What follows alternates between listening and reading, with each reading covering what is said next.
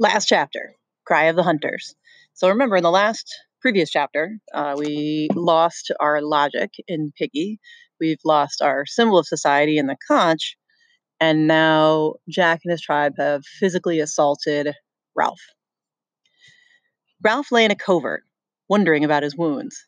The bruised flesh was inches in diameter over his right ribs, with a swollen and bloody scar where the spear had hit him. His hair was full of dirt and tapped like the tendrils of a creeper. All over, he was scratched and bruised from his flight through the forest.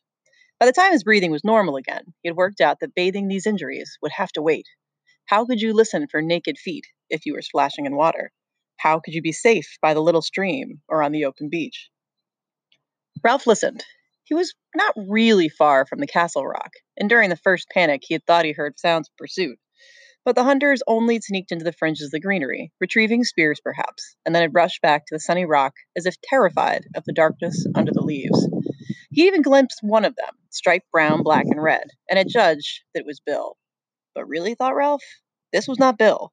This was a savage, whose image refused to blend with that ancient picture of a boy in shorts and shirt. The afternoon died away. The circular spots of sunlight moved steadily over green fronds and brown fiber, mm. but no sound came from behind the rock.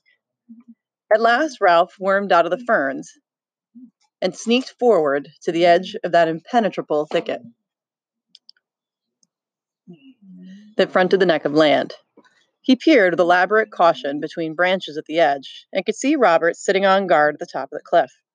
He held a spear with his left hand and was tossing up a pebble and catching it again with the right. Behind him, a column of smoke rose thickly, so that Ralph's nostrils flared and his mouth dribbled. He wiped his nose and mouth with the back of his hand, and for the first time since the morning, felt hungry. The tribe must be sitting round the gutted pig, watching the fat ooze and burn among the ashes. They would be intent.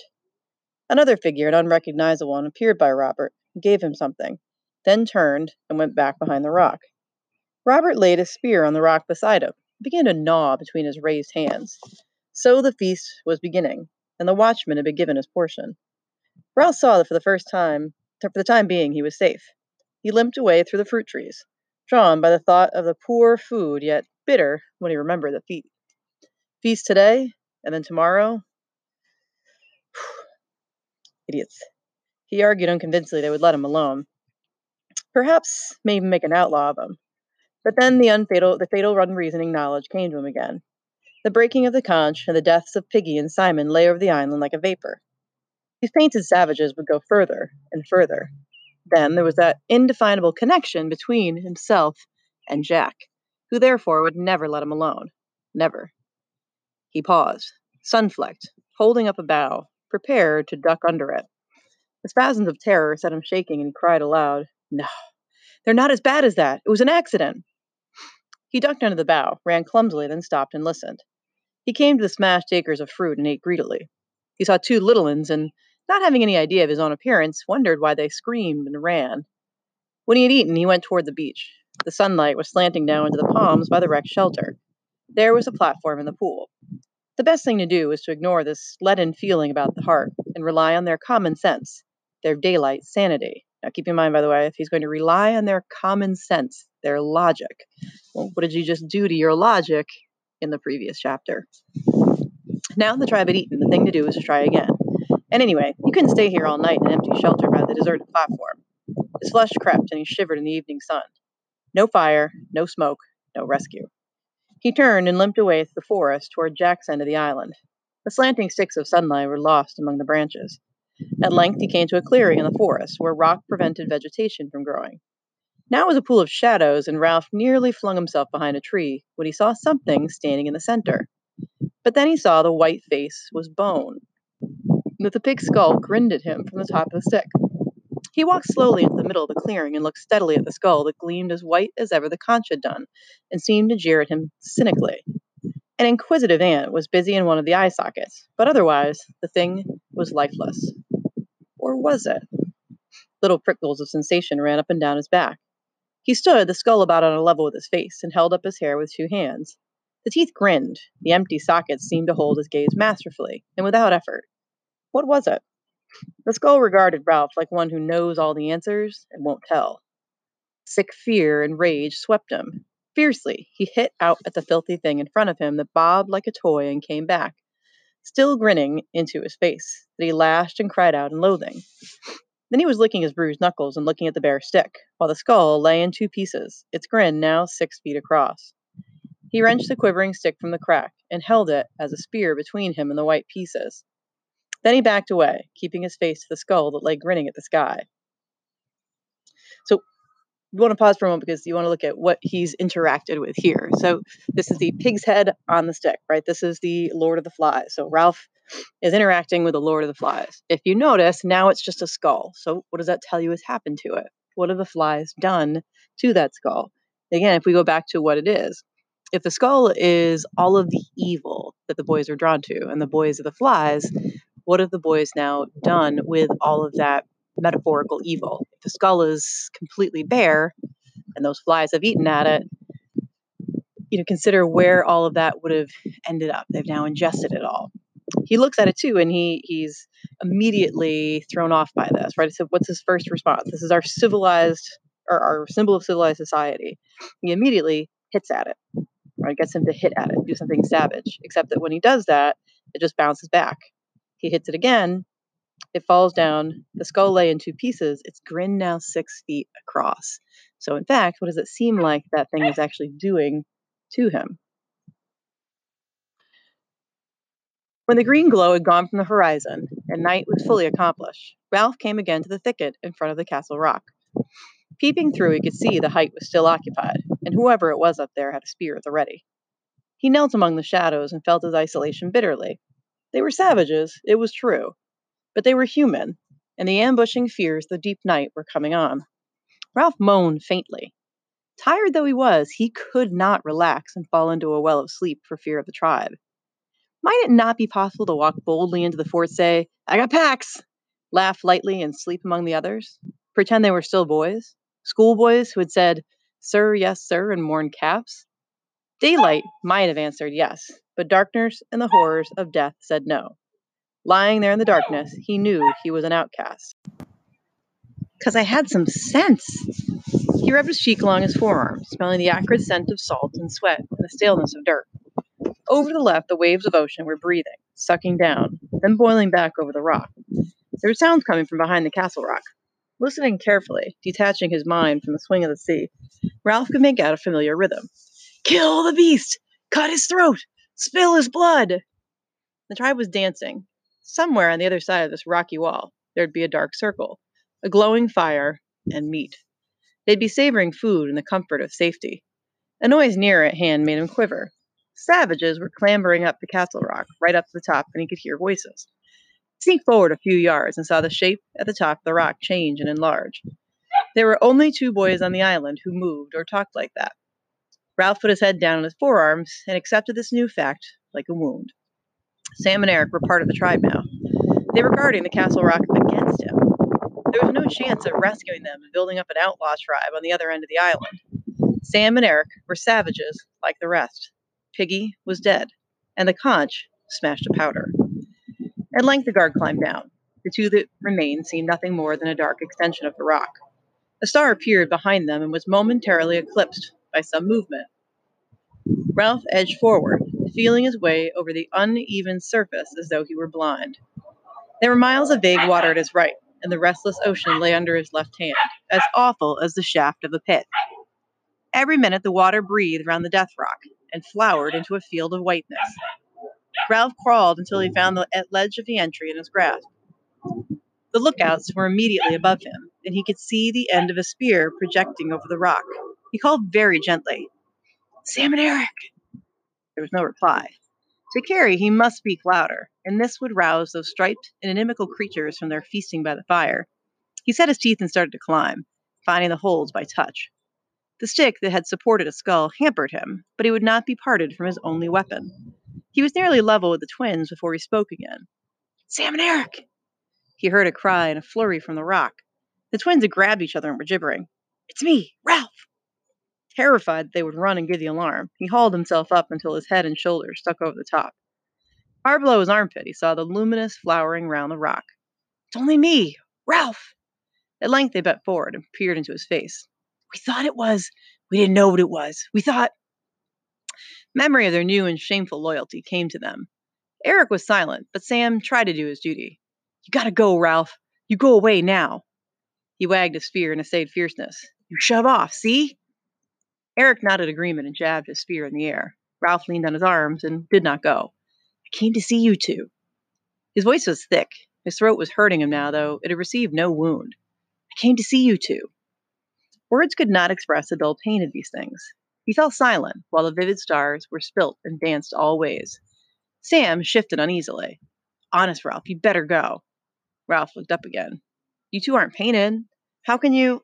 If it were light, if it were light, shame would burn them at admitting these things, but the night was dark. Eric took up, and the twins started their antiphonal speech. You gotta go, because it's not safe. They made us. They hurt us. Who, Jack? Oh, no. They bent to him and lowered their voices. Push off, Ralph. It's a tribe. They made us. We couldn't help it. When Ralph spoke again, his voice was low and seemed breathless. What have I done? I liked him, and I wanted us to be rescued. Again, the stars filled about the sky. Eric shook his head earnestly. Listen, Ralph. Never mind what sense. That's gone. Never mind about the chief. You got to go for your own good. The chief and Roger, yes, Roger, they hate you, Ralph. They're going to do you. They're going to hunt you tomorrow. But why? I don't know. And Ralph, Jack, the chief says it'll be dangerous, and we got to be careful and throw our spears like at a pig. We got to spread out in a line across the island. We're going forward from this end until we find you. We got to give si- signals like this. Eric raised his head and achieved a faint ululation by beating on his open mouth. Then he glanced behind him nervously, like that, only louder, of course. I've done nothing, whispered Ralph urgently. I only wanted to keep up a fire. Paused for a moment, thinking miserably of the morrow. A matter of overwhelming importance occurred to him. What are you? He could not bring himself to be specific at first, but then fear and loneliness goaded him. When they find me, what are they going to do? The twins were silent. Beneath him, the death rock flowered again. What are they? Oh, God, I'm hungry. The towering rock seemed to sway under him. Well, what? The twins answered his question indirectly. You gotta go now, Ralph, for your own good. Keep away, as far as you can. Won't you come with me? Three of us, we'd stand a chance. After a moment's silence, Sam spoke in a strangled voice. You don't know Roger. He's a terror. And the chief, they're both terrors. Only Roger. Both boys froze. Someone was climbing toward them from the tribe. He's coming to see if we're keeping watch. Quick, Ralph! As he prepared to let himself down the cliff, Ralph snatched the last possible advantage to be wrung out of this meeting. I'll lie up close in that thicket down there, he whispered, so keep him away from it. He'll never think to look so close. The footsteps were still some distance away. Sam, I'm, I'm going to be all right, aren't I? The twins were silent again. Here, said Sam suddenly, take this. Ralph felt a chunk of meat pushed against him and grabbed it. But what are you going to do when you catch me? Silence above. He sounded silly to himself. He lowered himself down the rock. What are you going to do? From the top of the towering rock came the incomprehensible reply Roger sharpened a stick at both ends. Roger sharpened a stick at both ends. Ralph tried to attach a meaning to this, but could not. He used all the bad words he could think of in a fit of terror, a fit of temper that passed into yawning. How long could you go without sleep? He yearned for a bed and sheets, but the only whiteness here was the slow spilt milk, luminous round the rock forty feet below where Piggy had fallen. Piggy was everywhere, was on this neck, was become terrible in darkness and death. If Piggy were to come back now out of the water with his empty head, Ralph whimpered and yawned like a little one. The stick in his hand became a crutch on which he reeled. So you get to pause for a moment because we've got an idea of what they're planning to do to Ralph, right? So what are they planning to do to them? What are all the boys going to take part in? And then he says, wait, what are you guys going to do when you catch me? Roger sharpened a stick at both ends. Okay, it doesn't make any sense to Ralph. It should to the reader. When was the last time that we saw a stick sharpened at both ends? In fact, the stick in Ralph's hands is a stick sharpened at both ends. Consider what was on that stick, which tells you what are they going to be doing to Ralph. then he tensed again. There were voices raised from the top of the castle rock. Sam and Eric were arguing with someone, but the ferns and the grass were near. That was the place to be in, hidden and next to the thicket that would serve for tomorrow's hideout. Here, and his hands touched grass, was a place to be in for the night. Not far from the tribe, so that if the horrors of the supernatural emerged, one could at least mix with humans for the time being. Even if it meant. What did it mean? A stick sharpened at both ends. What was there in that? They had thrown spears and missed, all but one. Perhaps they'd miss next time, too. He squatted down on the tall grass, remembered the meat that Sam had given him, and began to tear at it ravenously. While he was eating, he heard fresh noises cries of pain from Sam and Eric, cries of panic, angry voices. What did it mean? Someone besides himself was in trouble, for at least one of the twins was catching it. Then the voices passed away down the rock, and he ceased to think of them. He felt with his hands and found cool, delicate fronds backed against the thicket. Here, then, was the night's lair. At first light, he would creep into the thicket, squeeze between the twisted stems, ensconce himself so deep that only a crawler like himself could come through, and that crawler would be jabbed. There he would sit, and the search would pass him by, and the cordon waver on, undulating along the island, and he would be free. He pulled himself between the ferns, tunneling in. He laid the stick beside him, and huddled himself down in the blackness. One must remember to wake at first light, in order to diddle the savages and he did not know how quickly sleep came and hurled him down a dark interior slope. He was awake before his eyes were open, listening to a noise that was near. He opened an eye, found the mold an inch or so away from his face, and his fingers gripped into it, light filtering between the fronds of fern. He had just time to realize that the age long nightmares of falling and death were past, that the morning was come, when he heard the sound again. It was an ululation over by the seashore, and now the next savage answered, and the next. The cry swept by him across the narrow edge of the island from sea to lagoon, like the cry of a flying bird. He took no time to consider, but grabbed his sharp stick and wriggled back among the ferns.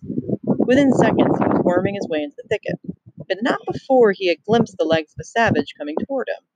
The ferns were thumped and beaten, and he heard legs moving in the long grass.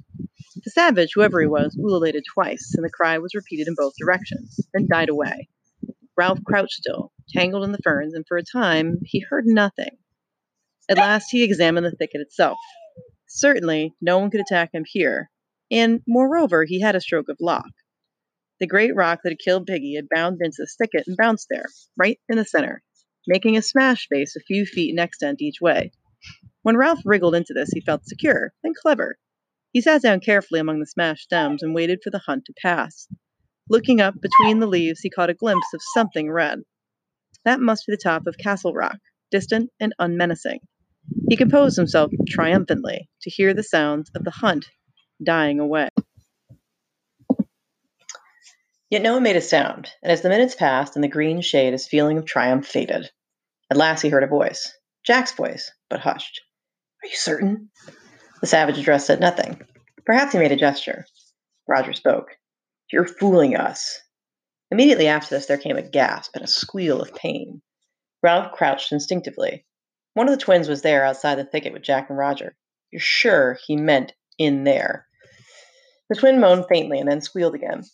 He meant he'd hide in there. Yes, yes. Oh! Silver laughter scattered among the trees. So, they knew. Ralph picked up his stick and prepared for battle. But what could they do? It would take him a week to break a path to the thicket, and anyone who wormed his way in would be helpless. He felt the point of his spear with his thumb and grinned without amusement. Whoever tried that would be stuck, squealing like a pig. They were going away, back to the tower rock. He could hear feet moving, and then someone sniggered.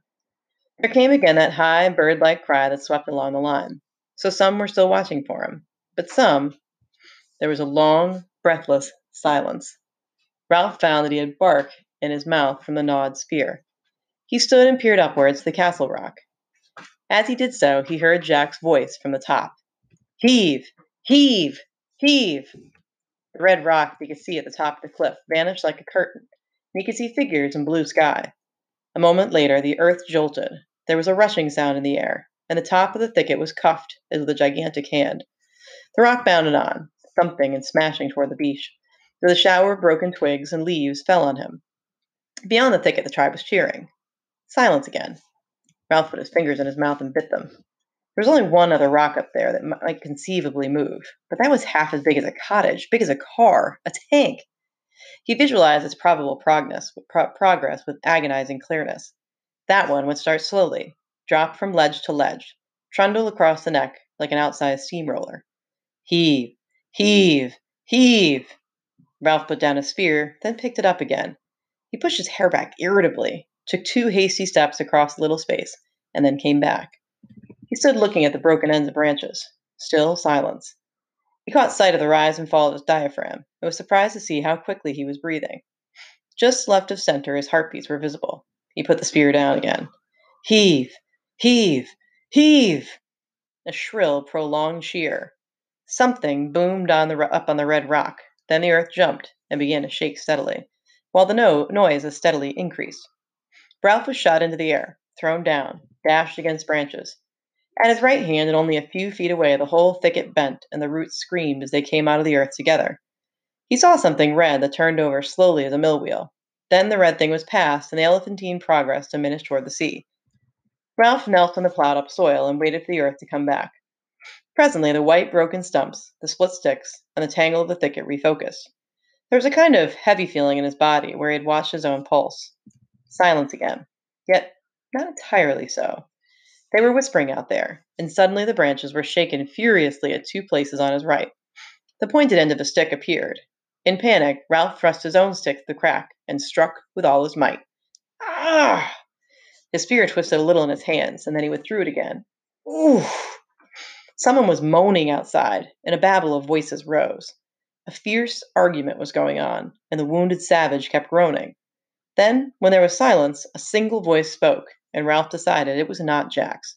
See, I told you, he's dangerous. The wounded savage moaned again. What else? What next? Ralph fastened his hands around the chewed spear and his hair fell. Someone was muttering, only a few yards away toward the castle rock. He heard a savage say, No! in a shocked voice, and then there was suppressed laughter. He squatted back on his heels and showed his teeth at the wall of branches. He raised a spear, snarled a little, and waited. Once more, the invisible group sniggered.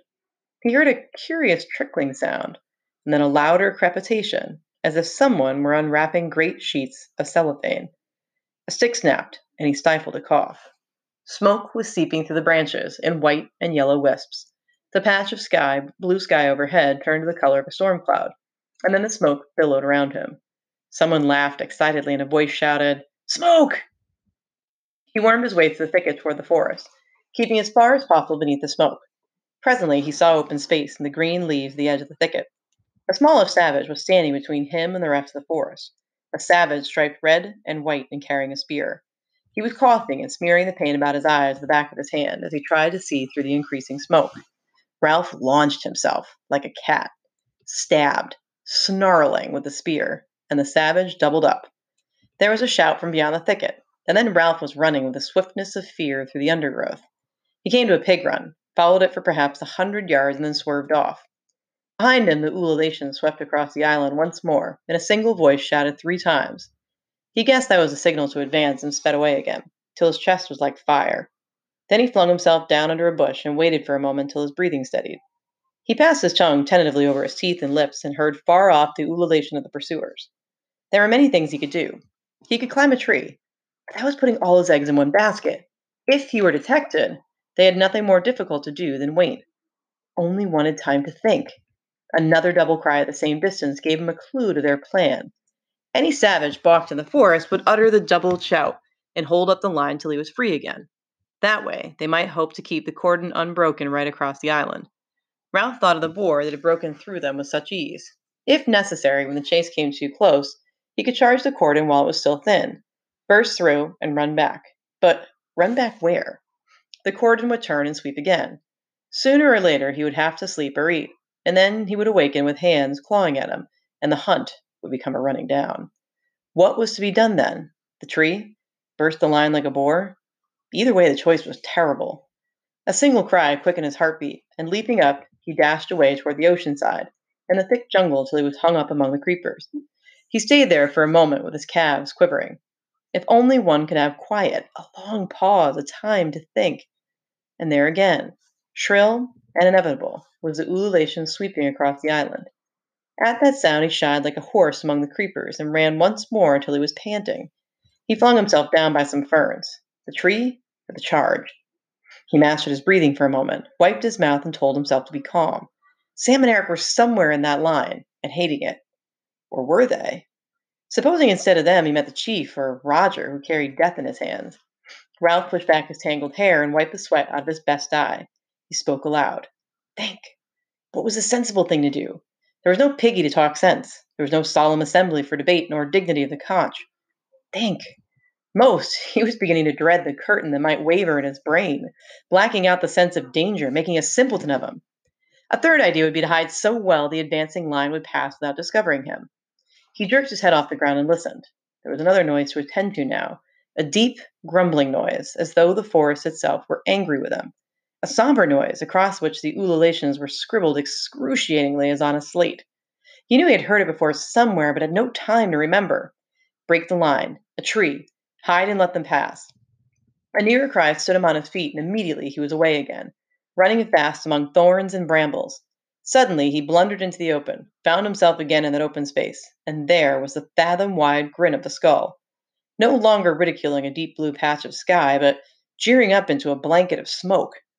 Then Ralph was running beneath trees with the grumble of the forest explained. They had smoked him out and set the island on fire. Hide was better than a tree because you had a chance of breaking the line if you were discovered. Hide then. He wondered if a pig would agree, and grimaced at nothing.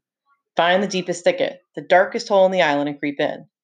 Now, as he ran, he peered about him. Bars and splashes of sunlight flitted over him, and sweat made glistening streaks on his dirty body. The cries were far now and faint. At last, he found what seemed to him the right place, though the decision was desperate. Here, bushes and a wild tangle of creeper made a mat that kept out all the light of the sun. Beneath it was a space, perhaps a foot high, though it was pierced everywhere by parallel and rising stems. If you wormed into the middle of that, you would be five yards from the edge and hidden, unless the savage chose to lie down and look for you, and even then you'd be in darkness. And if the worst happened and he saw you, then you had a chance to burst out at him, fling the whole line out of step, and double back. Cautiously, his stick trailing behind him, Ralph wormed between the rising stems. When he reached the middle of the mat, he lay and listened. The fire was a big one, and the drum roll he had thought was left he was left so far behind was nearer. Couldn't a fire outrun a galloping horse? He could see the sun-splashed ground over an area of perhaps fifty yards from where he lay, and as he watched, the sunlight in every patch blinked at him. This was so like the curtain that flapped in his brain that for a moment he thought the blinking was inside him.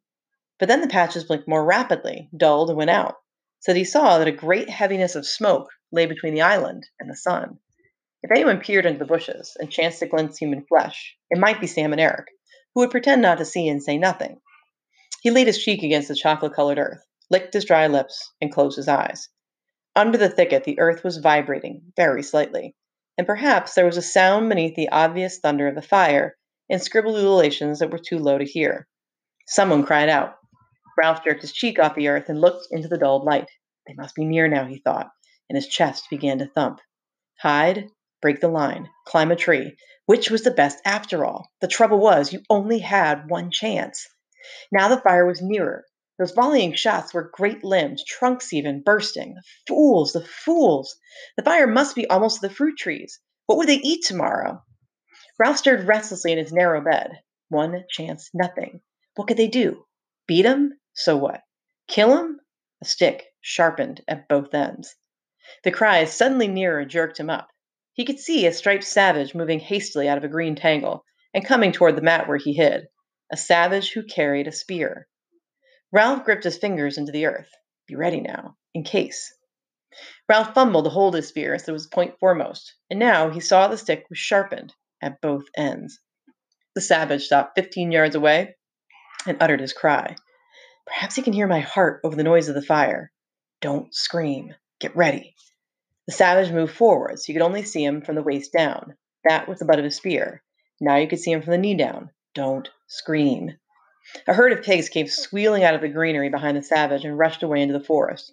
Birds were screaming, mice shrieking, and a little hopping thing came under the mat and cowered. Five yards away, the savage stopped, standing right by the thicket, and cried out. Ralph drew his feet up and crouched. The stake was in his hands, the stake sharpened at both ends, the stake that vibrated so wildly that grew long, short, light, heavy, light again. The ululation spread from shore to shore. The savage knelt down by the edge of the thicket, and there were lights flickering in the forest behind him. You could see a knee disturb the mold, now the other, two hands, a spear, a face. The savage peered into the obscurity beneath the thicket. You could tell he saw light on this side and that, but not in the middle. There. In the middle was a blob of dark, and the savage wrinkled up his face, trying to decipher the darkness. The seconds lengthened. Ralph was looking straight into the savage's eyes. Don't scream. You'll get back. Now he's seen you. He's making sure. A stick sharpened. Ralph screamed. A scream of fright and anger and desperation. His legs straightened, the screams becoming continuous and foaming. He shot forward, burst the thicket, was in the opening, screaming, snarling, bloody. He swung the stake and the savage tumbled over, but there were others coming toward him, crying out. He swerved as a spear flew past and then was silent, running. All at once, the lights flickering ahead of him merged together. The roar of the forest rose to thunder, and a tall bush directly in his path burst into a great fan shaped flame. He swung to the right, running desperately fast, with the heat beating on his left side and the fire racing toward board like a tide. The ululation rose behind him and spread along, a series of short, sharp cries, the sighting call. A brown figure showed up at his right and fell away. They were all running, all crying out madly. He could hear him crashing in the undergrowth, and on the left was the hot, bright thunder of the fire. He forgot his wounds, his hunger and thirst, and became fear. Hopeless fear on flying feet, rushing through the forest toward the open beach. Spots jumped before his eyes and turned into red circles that expanded quickly until they passed out of sight. Below him, someone's legs were getting tired, and the desperate ululation advanced like a jagged fringe of menace and was almost overhead. He stumbled over a root, and the cry that pursued him rose even higher. He saw a shelter burst into flames, and the fire flapped at his right shoulder, and there was the glitter of water. Then he was down, rolling over and over in the warm sand, crouching with arm to ward off, trying to cry for mercy. He staggered to his feet, tense for more terrors, and looked up a huge, peaked cap. It was a white top cap, and above the green shade of the cap was a crown, an anchor, gold foliage. He saw a white drill, epaulets, a revolver, a row of gilt buttons down the front of a uniform. A naval officer stood on the sand looking down at Ralph in wary astonishment. On the beach behind him was a cutter, her bows hauled up and held by two ratings. In the stern sheets, another rating held a submachine gun. The ululation faltered and died away. The officer looked at Ralph doubtfully for a moment, then took his hand away from the butt of the revolver. Hello. Squirming a little, conscious of his filthy appearance, Ralph answered shyly. Hello. The officer nodded, as if a question had been answered. Are there any adults, any grown ups with you? Dumbly, Ralph shook his head. He turned a half pace on the sand. A semicircle of little boys, their bodies streaked with colored clay, sharp sticks in their hands, were standing on the beach making no noise at all. Fun and games, said the officer. The fire reached the coconut palms by the beach and swallowed them noisily. A flame, seemingly detached, swung like an acrobat and licked up the palm heads on the platform. The sky was black. The officer grinned cheerfully at Ralph. We saw your smoke. What have you been doing? Having a war or something? Ralph nodded. The officer inspected the little scarecrow in front of him. Kid needed a bath, a haircut, a nose wipe, and a good deal of ointment. Nobody killed, I hope, any dead bodies? Only two, and they've gone. The officer leaned down and looked closely at Ralph. Two? Killed? Ralph nodded again. Behind him, the whole island was shuddering with flame. Officer knew as a rule when people were telling the truth. He whistled softly. Other boys were appearing now, tiny tots, some of them, brown, with the distended bellies of small savages. One of them came close to the officer and looked up. I'm. I'm.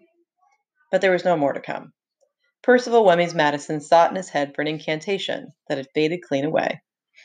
The officer turned back to Ralph. We'll take you off. How many of you are there? Ralph shook his head. The officer looked past him to the group of painted boys. Who's boss here? I am, said Ralph loudly. A little boy who wore the remains of an extraordinary black cap on his red hair, and who carried the remains of a pair of spectacles at his waist, started forward, then changed his mind and stood still. We saw your smoke, and you don't know how many of you there are? No, sir. I should have thought, said the officer, as he visualized the search before him. I should have thought that a pack of British boys, you're all British, aren't you? Would have been able to put up a better show than that. I mean, It was like that at first, said Ralph. Before things. He stopped. We were together then. The officer nodded helpfully. I know. Jolly good show. Like the Coral Island. Ralph looked at him dumbly. For a moment, he had a fleeting picture of the strange glamour that had once invested the beaches. But the island was scorched up like dead wood. Simon was dead, and Jack had. The tears began to flow, and sobs shook him. He gave himself up to them now for the first time on the island, great, shuddering spasms of grief that seemed to wrench his whole body. His voice rose under the black smoke before the burning wreckage of the island, and infected by that emotion, the other little boys began to shake and sob too.